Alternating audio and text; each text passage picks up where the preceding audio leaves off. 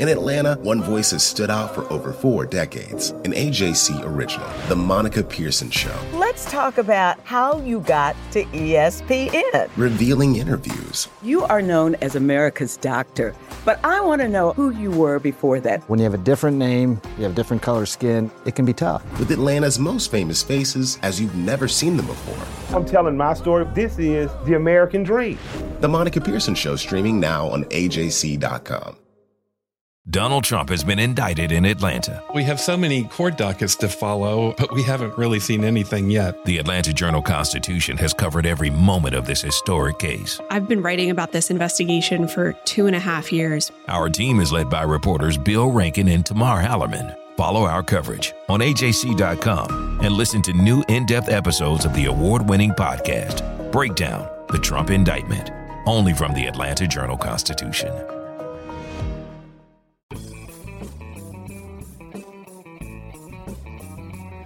Hello, and welcome to the latest edition of the Politically Georgia podcast, where we bring you news and analysis from all the latest Georgia shenanigans in Congress and under the Gold Dome.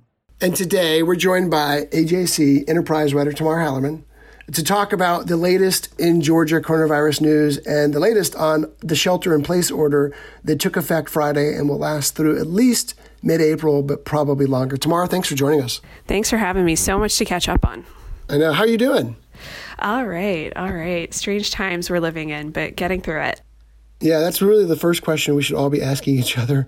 Um, whenever I'm getting texts from sources and from friends, it's it's you know even if they're everyone's stressed out, so so sometimes they're angry texts, but it's always okay. Let's let's answer your issue, but also how's it going? Because we're all kind of fighting through this together. It, it, some some are, are struggling, especially those with COVID or people who who are suffering from COVID more than more than others, but we're all fighting through this one. And and and now we've got some pretty dramatic news to talk about after after weeks of of um, of of resistance. Governor Kemp has agreed um, to to enact a shelter in place order statewide, um, but it's led to a lot of confusion. Um, in part because um, it doesn't go as far as some local restrictions like like curfews and, and closing beaches and, and closing certain businesses um, and it supersedes all those local rules. So let's get right into it about how those how these this new order that covers Georgia's 10.6 million residents works. Exactly. So, so it's ordering everyone to shelter in place, which basically means stay at home unless you really have to go to leave your house, to, to go buy groceries, to go get medical supplies, to, to go exercise and kind of maintain your, your mental health. But otherwise, it's really encouraging people to stay at home. Um, where there's a little bit of ambiguity right now is what constitutes an essential business and, and who's allowed to stay open um, just for day to day work purposes. And for those businesses that are, the, the order lays out a lot of guidelines in terms of how many um, how many folks are allowed to be in a place, and if you have ten people, they need to be socially distanced, staying at least six feet apart. Yeah, and, and that's you're right. That that's where there's been a, a chunk of the confusion because it doesn't say um, it doesn't say all businesses must close and, and, categorize those that are essential that only can stay open. And that's what some other states done. Some other states have, have had non-essential and essential businesses, and the non-essential businesses close and the essential businesses stay open. In this case, here's what does close: gyms, fitness centers, bowling alleys, bars, nightclubs, theaters, live performance venues, amusement parks, hair designers, beauty shops, things like that. And then also dine-in service at restaurants and social clubs is no longer permitted, although takeout, curbside, curbside pickup, and delivery are, delivery delivery are still allowed. Um, but all those other businesses that aren't under the under the that category can stay open as long as they meet minimum standards, um, and that includes employers must screen workers for symptoms of coronavirus. Um, they must hold virtual meetings and implement teleworking and staggered shifts when possible. They must ban group gatherings and enforce social distancing. Um, they have to have alternative points of delivery, like uh, let's say a, a, curbside pickup for, for, for products. They, they have to uh, increase space between employers and customers. So they have to meet those standards, but at the same time, they don't have to close. So that means that retail shops and and you know, other, other businesses that, that even some local cities and counties might have restricted um, can remain open now under these rules. Exactly. And there's been a little bit of chafing from jurisdictions where there were more stringent um, you know shelter in place orders before Kemp took this this action. Um, but but as you mentioned earlier, this kind of supersedes. Um, you know, this kind of supersedes all of that. There's also a question about how all of this is going to get enforced. The governor mentioned that it's a misdemeanor if you've been asked to disperse or asked to close, or, or you know, you're told that you're not in accordance with this order. Um, but there's there's a real question of, of how easy this is going to be uh, uh, for the state to enforce. Um, he did deputize the state's sheriffs to to go in and, and kind of monitor the situation. Uh, you know, if they see people in parks, for example, who are not adhering to social distances, they can tell people to break it up. And if they don't, you know, they can. Um, you know, write them up and, and that sort of thing.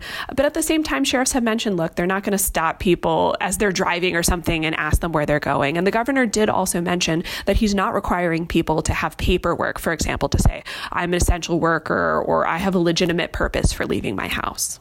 That's an important point because I, I, there, I there, some cities did require that. And I know the AJC even drafted paperwork for us in case we needed it to show that we're essential because because um, media news outlets are are considered critical infrastructure under the uh, under the federal guidelines that, that, that the governor's using. So there's there's just been I, I don't know about you Tamar. I've been flooded with with emails of people asking me, can I go hunting? Can I go? Can my can I visit my girlfriend in South Carolina? Um, can I have can can I babysitter? Can I have nanny care? Um, all those questions. They're starting to be clarified now. Um, for instance, about childcare and nanny care, uh, there was an executive order signed late Friday night that essentially said um, that anything considered childcare, anything that was essential care for children, is covered. Um, so you're allowed to have babysitters and nannies, but although of course they encourage social distancing from people who are not cohabitating.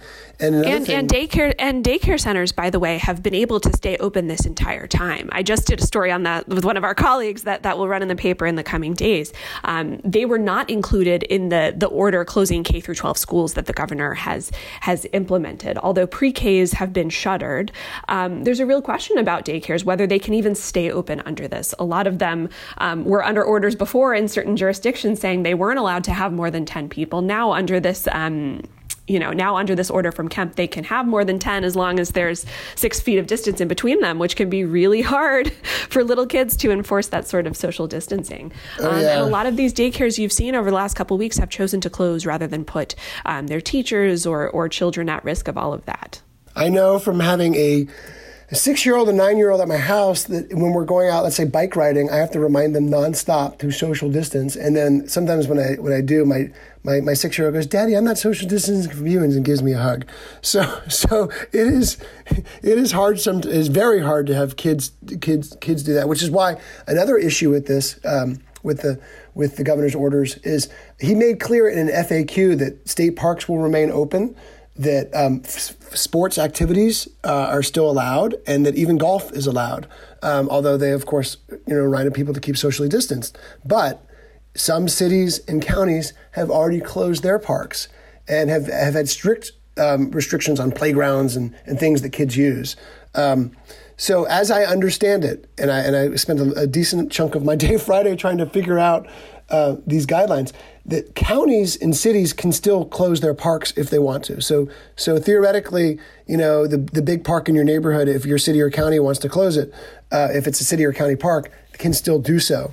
Um, state parks will remain open, but any restrictive orders that, that a county or city has has enacted under emergency powers are now superseded by the governor's orders. And so basically that means that if a county wants to close or a city wants to close its park using local ordinances, they can remain closed. And the counties have always had that power. They can close your park to mow the lawn, for instance. You know, they can close the park to do maintenance already.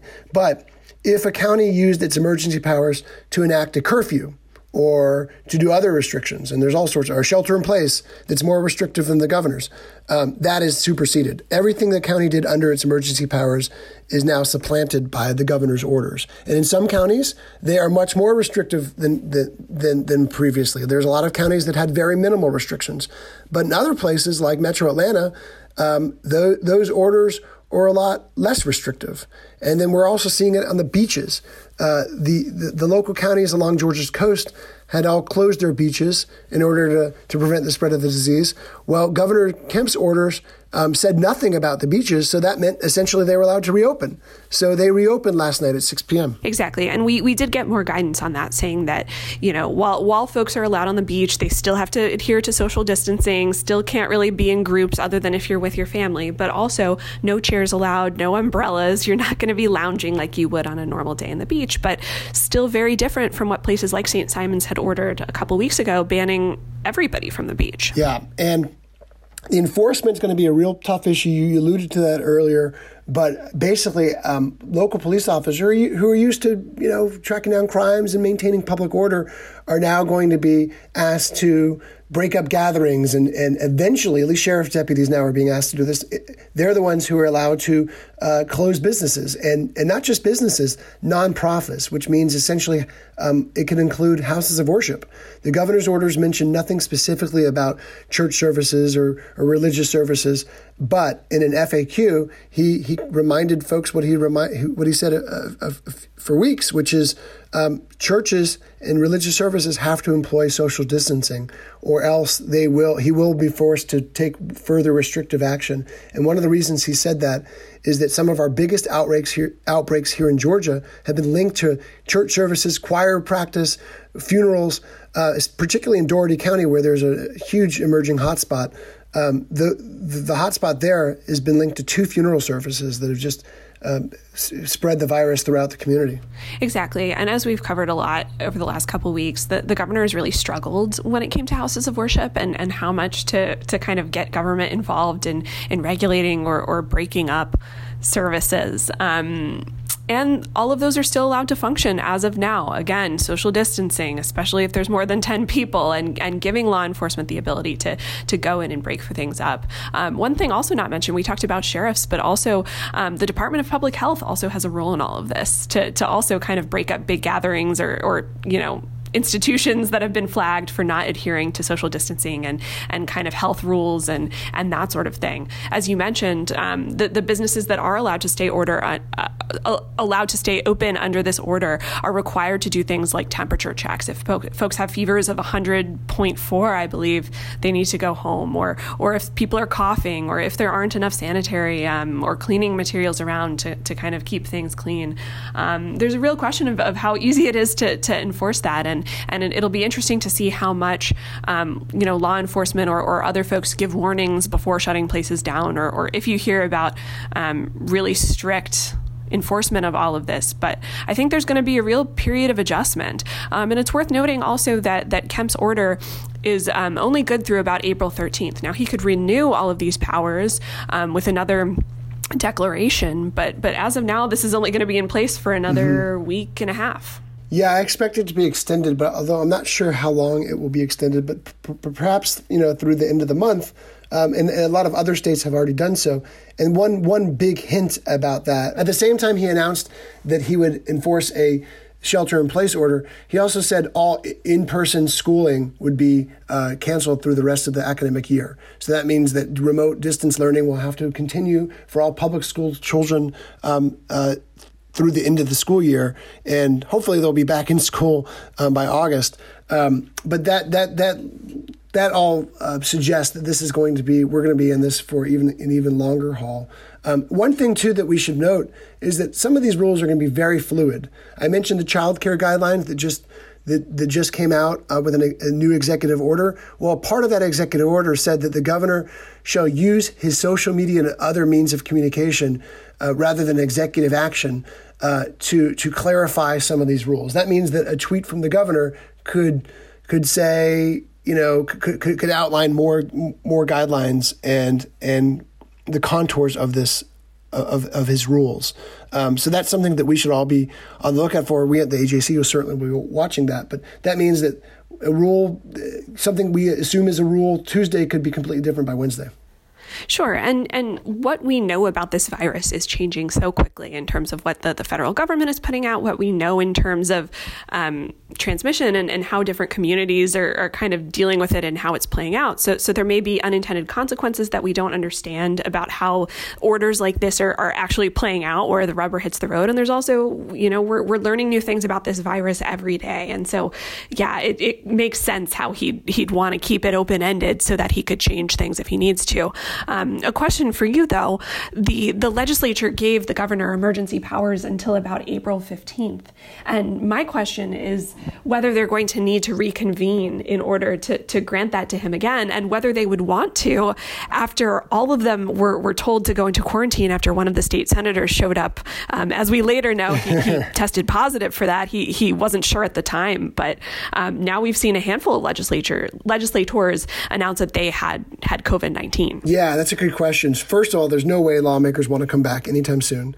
Uh, certainly not April 13th when, when or April 14th when this when when when we're still going to be under um, the cloud of this of this pandemic. Um, but one of the interesting things lawmakers did, and this took eight or nine hours of, of, of negotiations, but they essentially gave themselves the powers to end his public health declaration, but they said the governor can renew it himself. Um, I'm, I'm just kind of boiling it down, but they do not need to come back in order to extend it. They only need to come back if they want to um, restrict it. So that's why um, the lawmakers are kind of heaving a sigh of relief. They do not have to come back. There's no way for in Georgia to, as far as I know, to do remote voting. So um, I know some other states have that capability. In Georgia, lawmakers have to meet in person. Seems like an antiquated law now, doesn't it? But, but in Georgia, they have to meet in person in order to, to take these actions. So, um, and that's all tied up too. Speaking of remote voting, with a push to delay the May 19th primary. The, the, the, March presidential primary has already been delayed to May 19th. Now there's a growing number of Republicans who say that should be delayed till June too. So there's there's a lot of issues lawmakers will need to take up when they do return, but they there's no appetite to return at all right now. including, you know, we, we've neglected to mention the biggest thing that the legislature needs to do soon, which is adopt a new budget for the, the fiscal year that's going to begin on July 1st. And they're going to have a ton of amending and tweaking that they're going to have to do to the previous plans that they were drawing up due to this huge coronavirus filled recession that we've seen so far. Yeah, I think and, amending and, and tweaking is, is a nice word to say. It's, it's going to be nice gutting. Way. It's going to be gutting. Yeah. Rip it up and, and start fresh. And and something I've noticed as I've been reporting out stories about how all of this has been affecting different businesses economically, because that's something I've really been focused on in the last few weeks, and something especially as as uh, my colleague Ty Tagami and I have been working on a story specifically about daycares, is just in terms of what the economic situation is going to look like in a few weeks even. You know, Congress passed a giant stimulus package, $2.2 trillion, that's going to touch a ton of struggling sectors of the economy. And there's a lot of money going in there for different types of businesses, things like childcare, things like hospitals, um, unemployment benefits, uh, small business administration loans. But there's a real question of when that money is going to finally trickle down to Georgia. And when it comes to a lot of these businesses that are kind of on the bubble, are we essential or not? Do we stay open even if we're allowed to under these stay at home orders? Years. Um, will we have the funding to keep going? And how much are we actually going to see from the feds? And, and how much of a responsibility is it for the state to kind of step in and fill the gaps? Yeah, look, we saw how long it took Hurricane Michael relief to start, uh, the, the, spigots to open to start helping the farmers in, in South Georgia who were afflicted by that that that, that national natural disaster. Um, so there there is a hue and cry to get immediate relief um, and you're starting to see some of it already come through, but there's already talk about a fourth and fifth package of, of stimulus um, to respond to this pandemic. So there's going to be waves of this. I'm not sure how they'll look like yet. I'm not, and of course, no one knows what this this two plus trillion dollar round of stimulus will how how it will spur the nation's economy. But certainly, there's a lot of there's a lot of heartbreak and, and heartache out there right now about the economic situation we're in. Exactly, and and one of the rumors about this uh, upcoming or, or potentially fourth round of stimulus from from Capitol Hill is that it would specifically be targeting states to kind of deal with a lot of these funding shortfalls shortfalls that Georgia is currently dealing with, and and will have even more problems dealing with in in the upcoming fiscal year. As we talk about all the time, budgets have to balance, and especially if they're not getting in, um, you know, income tax money or or you know people aren't don't have to pay their taxes on April fifteenth. There there's been a delay of a couple months. That's that's really going to hurt how much money is actually coming into the state. So you know that state officials are closely tracking what they're doing on Capitol Hill to to do anything to kind of help them with the upcoming fiscal calamity that we're we're about to go through over the next couple months. And that is one thing Governor Kemp has asked repeatedly to, to President Trump, including on a conference call with President Trump that was tele- televised nationally he asked the president for essentially block grants for the states because there's going to be giant budget holes. Georgia's Georgia's one of the larger states, but think about New York and California and Illinois, those states that have multi multi billion dollar holes in their budget, and Georgia's was going to be, um, you know, right up there with them. So there's going to be horrible budget decisions to make, even with probably even with a sort of a, a state block grant program, um, because uh, you know we're not sure yet, but it, it probably won't fill that entire hole. And there's already tough decisions to make for lawmakers before this. So we're in, uh, we're, we're treading new ground here, and we'll be covering it all for you at the AJC. But Tamar, before, before we go, I do want to talk about um, the governor's uh, sort of national moment this past week, too. We've been talking a long time about why he's resisted um, enforcing a, a, further restrictions like a shelter in place. Obviously, he changed his mind. Um, but leading up to how he changed his mind, um, I, I, asked him at a press conference what to say to, to folks who said this is long overdue, that it took too long. And as part of the answer, um, he essentially said he learned a, a game changing moment that this virus was asymptomatic, that it could spread through, through uh, people who weren't showing symptoms, that there was essentially asymptomatic transmission. Um, it was a gaffe that uh, that made international news and was the butt of jokes on late night TV and all over social media. Um, and it was a, it was an interesting moment to cover because um, he said before in, in press releases and at public statements that this virus can be spread by people who aren't showing symptoms. Um, but at the same time, you know, when you say it, it using the pulpit that he had, um, you know, the entire state was watching, you know, in anticipation of a shelter-in-place order, and of course, it went viral um, uh, throughout the throughout social media. It puts him in a really, it put, well, it puts Georgia in a really tough spot, um, and it it, it, it it forced his folks to respond pretty vigorously. Exactly. Um, you know, and and it's tough. He'd been under mounting pressure pressure over the last week or two to enact a statewide shelter-in-place order. And as we mentioned, and as we've talked about in our last few podcasts, it's something that he really personally struggled with as as someone who who doesn't necessarily want the government involved, um, especially when it comes to to potentially hurting a lot of small and local businesses. Um, and and when he finally did, you know, mentioning this information, and and this was after CDC had announced that um, something like 25% of of or something like up to 25% mm hmm of people um, who had COVID 19 were asymptomatic. Um, you know, he wasn't specific enough about that in his in his press conference. No. He didn't mention that specifically, um, and it was only later that that his folks kind of talked to you about what exactly he meant. But at that point, the, the damage was already was already done, um, and and you didn't see the governor apologizing for that in his no. subsequent statements. No, he, he didn't say he just misspoke, um, which which would have, would have probably been an, an, easier way to characterize this. Um, but hey, what, you know, I, am I'm, I'm not the one who has to who has to deal with all the the, the, the criticism. Uh, but instead, he said that this was Democrats trying to play you know play politics and, and score points.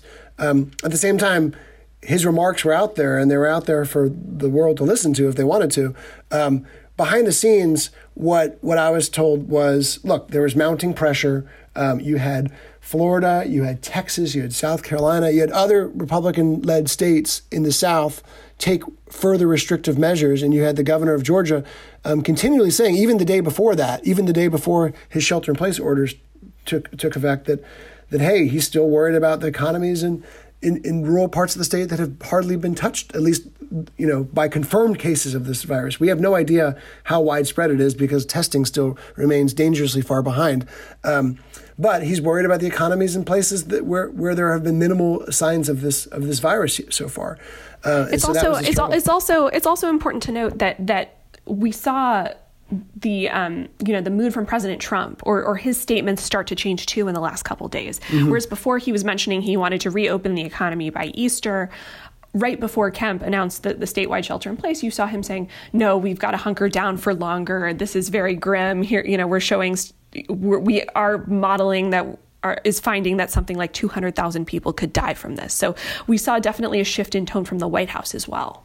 And that's what the state, that's what the governor's office said um, to explain the shift is that with the CDC's new guidelines, they were up, up uh, forced to update their own internal statewide models, which we still haven't seen yet. Would love to see, but they were forced to update their own internal state models, um, which led to, to new projections, which led to the shelter-in-place order. So that's their official reasoning, their official uh, response to questions about why they changed. But of course, the governor um, gave a little different version of that, which led to all the the national hue and cry.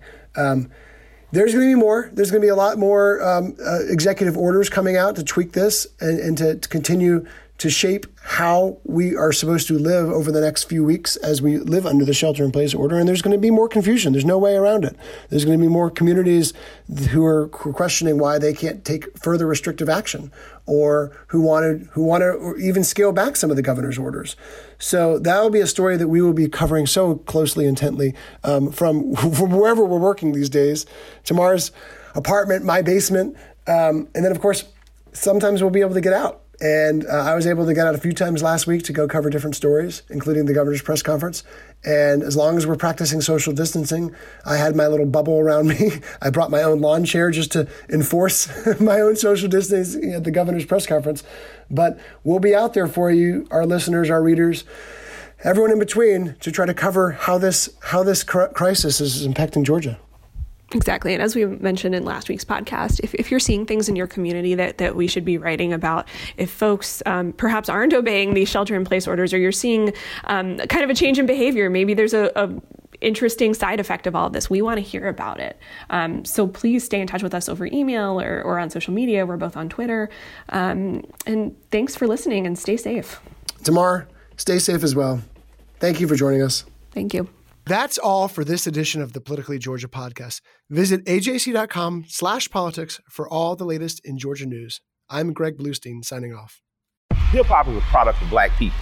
It's a product of black song and celebration. The Atlanta Journal Constitution presents Hip hop's most pulled elements are pulled from the South. A Southern hip hop story. We always go back to that moment of the Source Awards.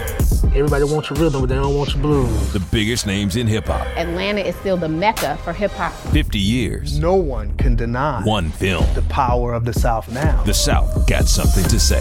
Streaming now at ajc.com slash hip hop.